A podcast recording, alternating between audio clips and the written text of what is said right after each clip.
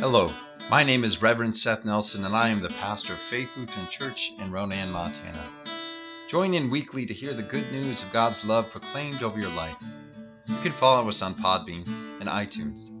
God bless you this day.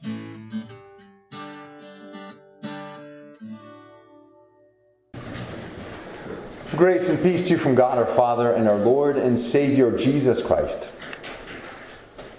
In one of our first weeks of living in Laramie, Wyoming, my wife and I went camping and hiking in uh, Recreation Area, which sits uh, above the pass between Laramie and Cheyenne off of Interstate 80. Vedauwoo is full of trails, campsites, and rocks to climb. Newly arrived in the Mountain West, I was excited to hike and climb, camp and bike, and even snowshoe up there in the wintertime. Vedauwoo is one of those little gems that small cities like Laramie are pleased to have at their doorstep.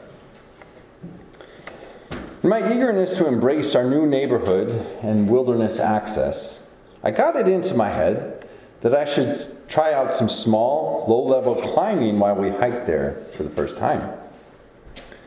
Looking forward, it seemed like a good idea when getting used to the West.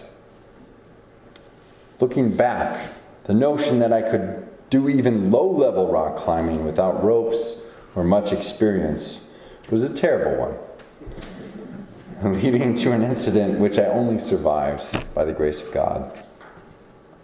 Early into our hike, I saw two big beige boulders stacked upon one another, roughly 20 feet high and I decided that I needed to try my hand at climbing them.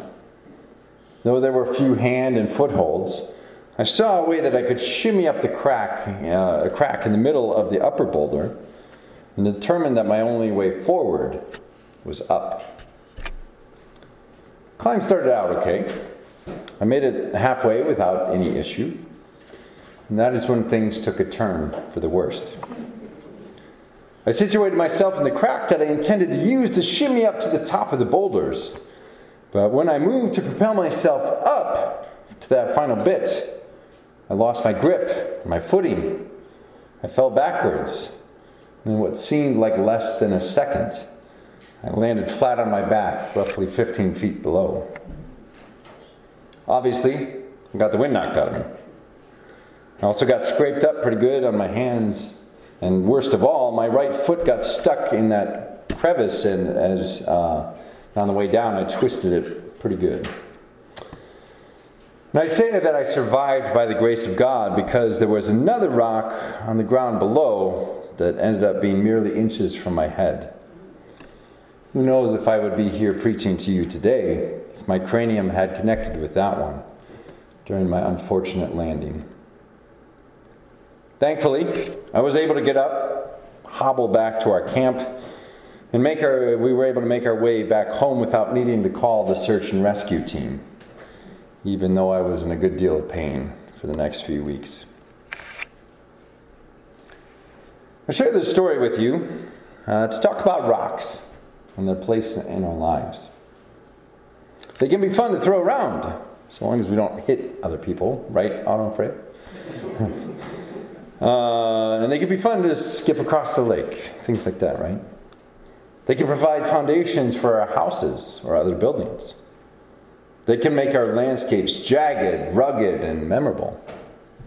Or, as in my unfortunate experience, rocks can prove to be obstacles that will move us while refusing to be moved themselves. There's a settled certainty to rocks especially really big ones, that must be respected, or as in my case, unfortunate events can follow. Boulders can be a beauty to behold, a frightful thing when they're fallen on roads around cars. It can be steadying when securely situated beneath one's feet. And in some cases, they can be a terror to travail. Rocks are to be respected for what they are. Otherwise, they will display their essence to you, one way or another. We encounter several images of rocks in our readings and hymns for today, as well as throughout Scripture and elsewhere. Whether it be in the words of the famous hymn, Rock of Ages, cleft for me, Jesus' words to Peter declaring, You are Peter, on this rock I will build my church, and the gates of hell shall not prevail against it. Or as we encounter for in our first lesson for this week, there are many images of rocks as foundational analogies for the church, who God is, and uh, of who the heroes of faith are to us. Isaiah 51 declares, Look to the rock from which you were hewn, and to the quarry from which you were dug. Speaking to the Israelites in exile, God's chosen people the prophet told them that they were to remember that they were quarried from the promise of the Lord given to Abraham and Sarah. Though Abraham was but one man, the Lord had made his descendants number as the stars. Cut from the rock that is our Lord eternal, Abraham was used to establish Zion on earth. And the people of God became the foundation of the Lord's work in the world. The Hebrew people themselves were God's temple in the world, and they were being called to look with new eyes to see that the Lord was their eternal foundation. My analogy to my ill fated hike in southeast Wyoming, the people were being challenged to see the Lord's presence beneath their feet. Instead of looking to the Lord as an obstacle in front of them, that they could only vainly attempt to climb. The Lord was their foundation as the Lord had ever been. And Isaiah's prophecies were beckoning them to remember this reality. They did not need to look to mountains far away or far above in order to experience the Lord's love and support. They only needed to look back and remember who God had always been for them. The idea of the Lord as a constant foundational support may seem like a given to us today. But we should remember the circumstances which the audience had been living through, and that these circumstances were anything but secure and steady. They had been displaced, exiled, and oppressed for decades. Their experience had been one of being cast about by the winds and waves of human history. And they probably felt more like leaves floating through the air than a house securely set on a mountain. Just as experiences of epidemics, economic recessions, terrorist events, wars, natural disasters, or a myriad of other ills in the world are still destabilizing to us to this day. So the lived reality of the Israelites in exile must have been terribly insecure and unstable. There were no five year plans in the Babylonian exile. It is to those who felt truly vulnerable, exposed, and depressed that Isaiah prophesied. For the Lord will comfort Zion. He will comfort all her waste places and will make her wilderness like Eden her desert like the garden of the Lord. Joy and gladness will be found in her, thanksgiving and the voice of song. When they remembered that they were hewn from the rock of God's goodness, the people would be comforted. Their wildernesses would become like fertile paradises, and joy, gladness, thanksgiving, and songs of celebration would be in their future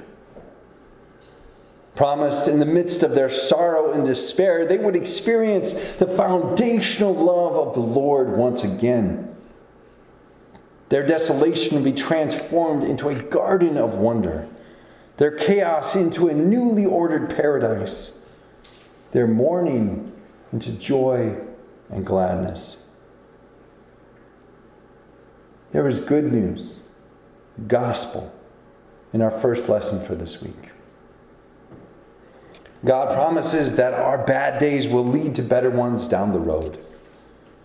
God secures the ground beneath our feet, especially, especially when it seems like we are most easily shaken, insecure, and lost. The future that God promises is good. If our present moments seem despairing and difficult, we have faith that comfort, joy, and jubilation await us in the future that God is forming. We do not need to climb obstacles that are beyond our abilities to experience these better days that lie ahead. We only need to trust that God will remain faithful and good as a rock beneath our feet, which cannot be shaken or moved, just as God has always been. May the peace of God, which passes all understanding, keep your hearts and your minds in Christ Jesus our Lord. Amen.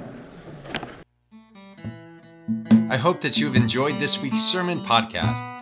If you would like to hear more, read my blog, or get a copy of my book called The Church Unknown, go to www.revsethnelson.com. If you feel called to support our ministry, I invite you to go to our church's website at flcronan.org and click on the Offerings tab the Lord bless you and keep you. May the Lord's face shine on you and be gracious unto you. May the Lord look upon you with favor and give you peace. Amen.